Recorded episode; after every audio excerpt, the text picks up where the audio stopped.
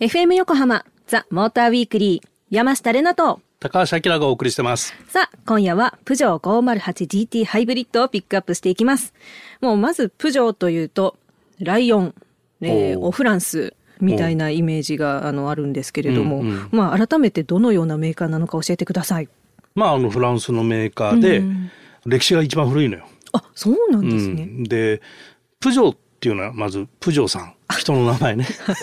人だったんだ。そうそう高橋さんみたいなもんですね。まあ山下さんかもしれないんだけど、まあトヨタさんもそうだし、あ。鈴木さんもそうだし、本田さんも。本田さんも。あ本当だ。皆さん人の名前だ。人の名前だったりして。で、まあ、あの、今でもプジョー系の人がね、株を持ってたり、株式持ってたりもするんだけど、はい。で、まあ、ここに来て PSA っていうプジョーシトロエンのグループ、グループ PSA と、まあ、フィアット・クライスラー・オートモーティブが FCA っていうのが合体して、はい。ステランティスっていう会社に今度変わったんだけども、はい。歴史はプジョーはやっぱ当然古いから、ん。まあいろんなことがあるよね。で、1800ね、10年頃にはもうなんか製鉄業みたいなことでプジョーって始まってるらしいのよ。はいや。ーで、まあ車としては明治になってからこう出てくるんだけど、それ以前はそういう工業会社みたいなことでやっててさ、うーん1810年ってなんだよっていう。何年前だよ。200年前。はい。日本は何でしょう？それ聞いちゃいます山下はい。のおバカさんがバレてしまいますね,、えーとね。江戸時代ぐらいかな？もっと前かな？11代徳川ですね。家成さん。とそういうの時代ですす。綱吉はいつだったんだ？わからない。はいそんな時代からも製鉄業で仲良さらしいのね。は。あで、なんか、ノコギリ作ってたりもしたらしいんだけど、はいはいそのノコギリの刃がまあライオンの牙みたいなね、イメージで、ライオンをイメージして、エンブレムに使ってたりして。はいなんかプジョーってずっとライオンなんだよね。えそんな昔にライオンっていいたいたか？いるわな。いるよな。いますよねそれはね。豪華 ナイスなボケでした。ありがとうございます、はい。で、まあ、それの総まとめしてる人が、まあ、CEO がね、あの、カルロス・タバレスさんって人がいるんだけど、カルロス。はい。カルロス。わかんない。そうそう、いるんだけど、まあ彼が、まあ、ステランティスの電動化戦略どうしますかみたいなところの発表を一応していて、例えば電動化比率をね、2030年には70%にするとか、まあもちろんそういう数字をいろいろ言って、全部のこうラインナップの中を電動化していきますよっていうのと、まあドイツとちょっと違うのはね、レブっていう車も視野に入れてるのね。レブ。LEV なんだけど、はい。これローエミッションビークルっていうことで、はい。低郊外みたいなさ、ああああまた英語。はいはいそうですね。はい、なんですよ。はい。でそのレブが入ってたり、もちろんハイブリッドが入ってたり、プラグインハイブリッドが入ってたりとかっていうところで、ドイツはもう EV、あと PHEV しかダメ？みたいな。PHEV しかダメ？みたいな、ちょっと両極端でしょ？う。で、エンジン車はダメみたいなこと言ってんだけど、まあ一応 PSA としてはそういう、えーパワーオブチョイスっていう言い方をしていて、はいまあ皆さん好きなパワートレイン選んでくださいと。で、その電気がいい人は EV 車もありますよ。うんうんからガソリンがいい人はガソリン車もある。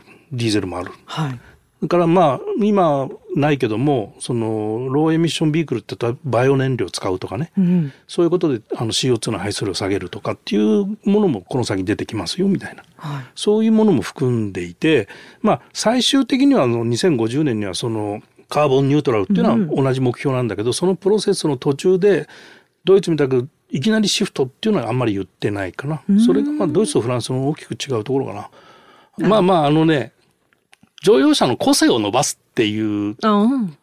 うん簡単に言うとそんなありがとう。ございます。山下には一言でまとめて言っていただくとなるほど。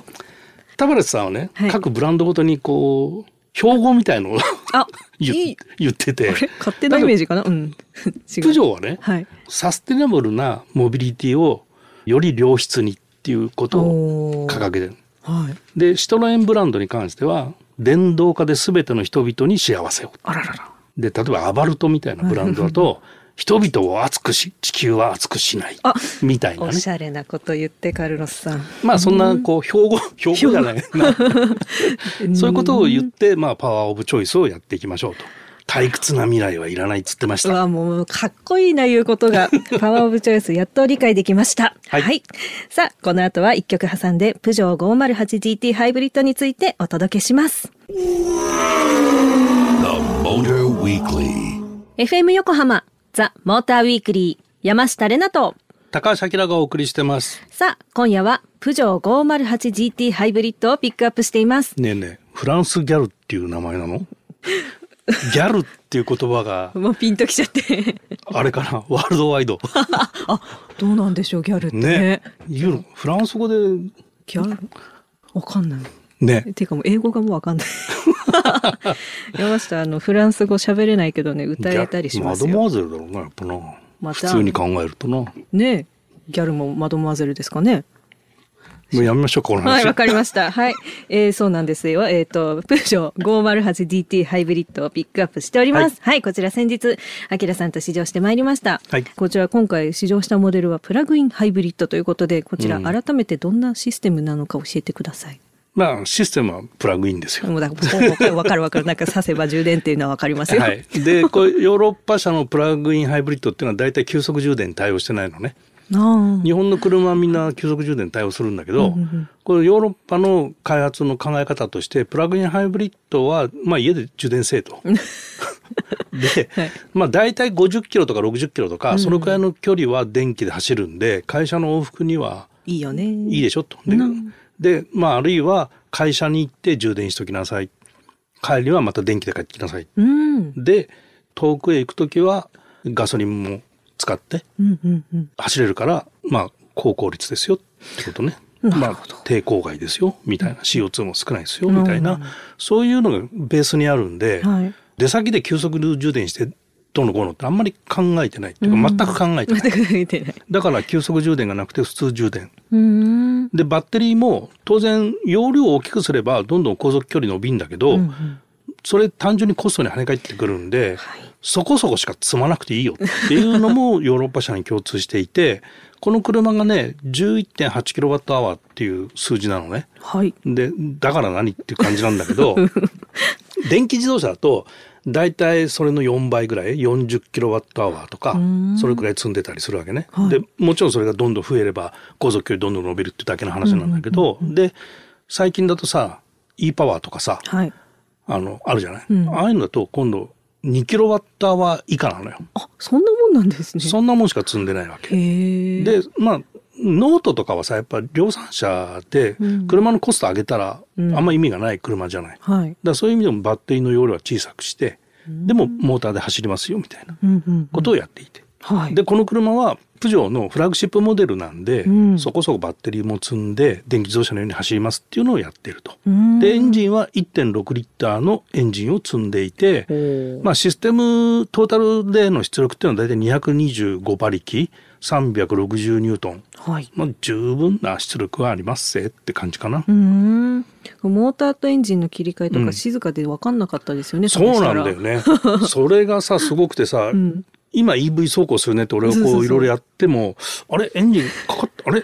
果たして？みたいな。そう。それくらいだからエンジンで走ってるのかモーターで走ってるのか分かんないっていうぐらいエンジンが静かってことなんだけど、うんで、あと車自体がエンジンルームから入ってくる音をすごく遮断しているんで、キャビンのね、ん静粛性がすごい高い、よくできた車っていうことかな。うん。運転しててもなんだろうなんかその囲まれてる感じがあったからあー。の自分が沈み込んでる感じ、うんうん。そしてそのなんかコックピットみたいなちょっと近未来感があるはいはいはい。デザイン、うん。でそこにさらに音がない振動がないから、うん。なんか不思議な感覚で乗っててでもそういうことだったんですね。なんか全部がちゃんとうまくできてる そうそう。そう。まあその感覚を作ってる一つに、あの、ドライブモードがやっぱりあって、はい。そのハイブリッドモードとコンフォートモードとスポーツモードっていうのがあって、あの、ハイブリッドモードっていうのが、まあ、発信はね、モーターで発信していって、で、エンジンとモーターの最も効率がいいところを自動で切り替えていく、みたいな。そこをシームレスにやってるんで、ようわからんっていうぐらい静かに走ってると。はい。で、まあ、コンフォートは、これ、電線の足を持ってて、サスペンションを持ってて、コンフォートにすると、そのパワートレは今言った、あの、ハイブリッドモードのまんまで、あの、サスペンションが柔らかくなってコンフォートになります。う。ん。で、スポーツはその逆で、足がギュッと引き締まって、まあ、エンジンを主体で走るモード。はい。であの欧州仕様だとなんかあのチャージモードみたいなのがあったりしてね、でそれはあのヨーロッパだとここはねエンジンで走っちゃダメってエリアができてきてるんでどうしてもそこで電気で走んなきゃいけないっていうところ時のために はい充電しなきゃいけないみたいな。なるほど。うん まあ、そういうのは、まあ日本はそういうエリアがないんで、うんうんうんそのモードはないんだけど、はい。まあそんなことになってたりはするかな。へえ、面白い。まあ、あとやっぱり何と言ってももう見た目も素敵ってさっきも言ったんですけど、で、さちょっと内装の話もしたけど、やっぱシックになんかうんできてるのとあれですよね。あのピアノの鍵盤みたいなあのあスイッチ。スイッチがね、トグルスイッチっていう、レバーがついててさ。なるほど、なるほど。うんオンオフってやるやつ。うん、ここら辺にはない、ないですね。はい、でも分かりました。そうだ。はいあ、あうんとそのロゴもなんか変わったって。あなんか変わりましたね。なんか私あっちのイメージだとなんか両手をこう上げて、なんはいはいかプジョーといえばみたいな。うんうんあれがね、なんかエエンブレムみたいな、なんかかっこいい。いやでもさっきプジョーさんのだからなんかね、何でしたっけ？家の紋章みたいなイメージなのかな、素敵って思いましたね。インテリアはね、うん。まあアイコックピットっていう名前がついてるくらい、おあの、インテリジェントなのよ。が 確かに。で、レナちゃん気づいたかな？ハンドルがめちゃめちゃちっちゃかったんだけど、ちっちゃかったし、あの上下こう、ひ平たくなってた。ああ、まん丸じゃないんだよね、まん丸じゃなハンドルが、ね。はいハンドルが何角形？1、2、3、4、5、6? 六角形かな。かな？数えられない、ちょっと。深淵じゃないのにはい回してて変な感じしないでしょ？しなかった。そういうイナーシャがないのも不思議なんだけどさ。思うツボだわ。思うツボだわで、ハンドルがめちゃめちゃちっちゃくて、はい普通ね、ハンドルをこう握った時にスピードメーターってハンドルの下,、うん下越しに見るじゃん。はい。これ逆でさ、ハンドルを上越しに見てる。はあ、気づかなかった。気づかなくてね。もう 欲しかった。うん今感動。まあそれくらいこう、革新的なインテリアを持っていたり、うんその、レナちゃん気づいたその、鍵盤のようなね、ピアノの鍵盤のようなトグルスイッチだったり、うん。あとシフトレバーのデザインだったり、ごいよかった。で、エアコンの吹き出し口とかも、うんうんうん。こう細長くなってたりして、はい。で、まあこれはもうフランス人のプライドなんだろうけどうん、てのアイテムがデザインされてんだよ。確かに。で、うん。あの車と共有っていうの、共有してる感じを出さない。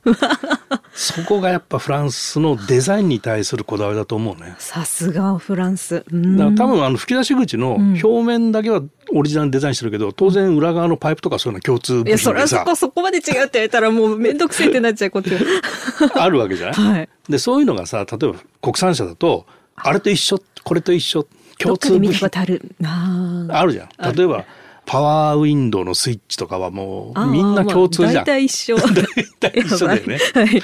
でそういうのがスイッチ一つが全部デザインされてるってやっぱりフランス車のこだわりじゃない？のかな。もうそういうところですよね。なるほどな。わかりました。はいじゃあもうこのまんまの恒例のうんレナの勝手なイメージはしていただきます。えー今回ピックアップしたプジョー 508GT ハイブリッド。暑くない？寒くない？あ、喉が渇いてたらワイン入ってるから好きに飲んでね。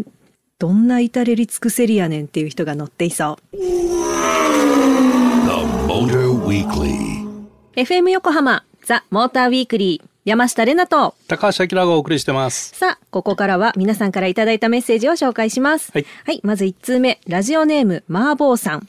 はじめまして、危機戦です。という題名をいただいております。はじめまして。はじめまして。ありがとうございます。ありがとうございます危機。戦なんだ。ねうんえ、あきらさん、れなさん、こんばんは。こんばんはえー危機戦には理由がありまして、うんキスライドの小林大河さんもマーク2に乗っていると言ってますが、麻婆同士、兄弟車の JZX812.5 ツインターボに乗っています。ちょっと噛みそうになりましたね。うんえー来週車検です、うん燃費悪いし、税金は高いですが、自分のお気に入りなので、死ぬまでメンテナンスして乗り続けたいと思います。うんよろしくお願いします。とのことでした。はいはい。はい。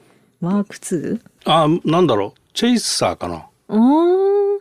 まあ、この辺の車って、こう、ある領域ですごくファンがいて、はい。まあ、特にドリフターズとか出、た 出たぞ。ドリドリする人たちが大好きだったりね、FRMT があったりっていう車で、んで、セダンで、はいはい。みたいな。ね。ハの字の。タイヤをはい、でこの人はそうかどうか知らないけどまあそういう人たちすごい人気で一世を風靡したし、はいエンジンのチューニングパーツとかもいっぱいあったし、うんうんうんうん。ですね。なるほど。小林忠さん乗ってんだマーク2すごいな。結構な歴史あるんじゃない？もう。素晴らしいですね。まあ、うん似合う感じしますよねあ。何年式とか書いてないんだ？型式は、はい、不明って書いてありますね。あ年式は書いてないうんうんうんえーこれなんか兄弟車って麻婆って言うんですね。麻婆同士。マーク同士、麻婆同士。あ、麻婆、あ、うんマーク2のね麻婆。友達みたいな。あ、そういうこと。か。じゃあチェイサーじゃないんだ。あれ？あわかんないク。レスタかな？あ、違うか。まあいいや。わかんない。はい、麻婆さん、ありがとうございました。ありがとうございましたはい、二通目。ラジオネーム、甘エビ王子さん。あ、いつもありがとうございます。ありがとうございます。こんばんは、えー高橋さんがニヤニヤ話が聞きたいみたいなので送ります。えー私のニヤニヤは、はい冷蔵庫に隠してるへそくりを見ることです。お二人はへそくりをしてますか？とのことでした。面白い冷よ。蔵庫には隠さないね。冷蔵庫ってだって家族みんな開けるのにもよくバレないですね。ねどこに入れてんだろう？どこにいるんだろうねへそくりどこ、どこに隠してんの？私、へそくりしてないかも。あ、そうなんだ。はい。あきらさんは？俺は秘密の講座じゃないの？へそくりって言わないですからね、それも。貯金みたいな。これあの、通帳見てニヤニヤするタイプだから俺。やっぱ見える数字で分かった方がニヤニヤできるんですね。なるほど。はい、へ。でもさ現生見てよ。札束見てよ。ニヤニヤしてたら危ないよね結。構危険ですよね。昔なんかのテレビ番組で100万円を家に隠しきれたら、うんうん見つけられなかったらあげますっていうのがあって、うんで大体見つかるんですけど、うん。あのたまたまね見つからない回に見た時は子供が作ってるレゴのブロックうん。を空洞にしてなんかその中にこうすっぽりぴったりサイズで入れてたから振ってもわからんしっていうかそれに気づかないっていうのがあったのでレゴとかいいかもしれない。今レゴないからレゴがある瞬間でもうおかしいって違和感が出てくるっ かそっかバレます。はい。甘えびおじさんニヤニヤ話ありがとうございました。ありがとうございました。さあ、モーターウィークリー、エンディングのお時間となりました。今夜は、プジョー 508GT ハイブリッドの話題をお届けしてきました。はい。パワーオブチョイス。だよね。はい。で、ハイブリッドの話しかしてなくてさ。気づいちゃった。508にはガソリンもディーゼルもあります。はい。で、ガソリンは1.6リッターのターボ。はい。で、ディーゼルの方は2リッターのターボ。おデーィーゼルはね、出力が177馬力？400ニュートンかな。まあ、ディーゼルの場合はニュートンメーター、あのトルクの方がこう注目なんだけど、うん。400ニュートンあるってことは、まあ、BMW の3とか、はい。メルセデスの C とか、まあ、あの辺がみんな横並びで400ニュートンなのね。だまあその辺とあの遜色ありませんでガソリンの方は1.6リッターでちょっと排気量を抑え気味にして、あのピュアテックエンジンって名前がついてるんだけど、はいまあ、180馬力、えー、250ニュートンか、うん。おだからもう滑らかお。滑らか気持ちよかったな。で、まあ、そういうのが選べますみたいなね、うんでこのプラグインハイブリッドはこう GT グレードこの1本に絞ってるのうん。でまあそのおかげでこう前車レザーシートはあ。すごかったあれ。はい。うん、ナッパレザーが標準装備になってたりとかはい。であの車型ですよよかったな。なんか横から見るとさ、うん。実はファストバックでリアゲートが開くっていうね開いてた。あれが予想外なデザインの美しさがあるんだけどさ、はい。うん、とってもねあの女性的に見てもなんかね可愛らしいって思っちゃって綺麗なんですけどね、うんうん。すごく気に入ってしまいました、はい。いい車でした。そして番組ではあなたからの車に関する疑問質問ニヤニヤ話などなどメッセージを随時募集中です。はい。はい。メッセージの宛先は tm アットマーク fm 横浜 .jp tm アットマーク fm 横浜 .jp までメッセージを採用させていただいた方にはザ・モーターウィークリーオリジナルステッカーをプレゼント。ツイッターでは「ハッシュタグモーターウィークリー847」をつけてたくさんつぶやいてください。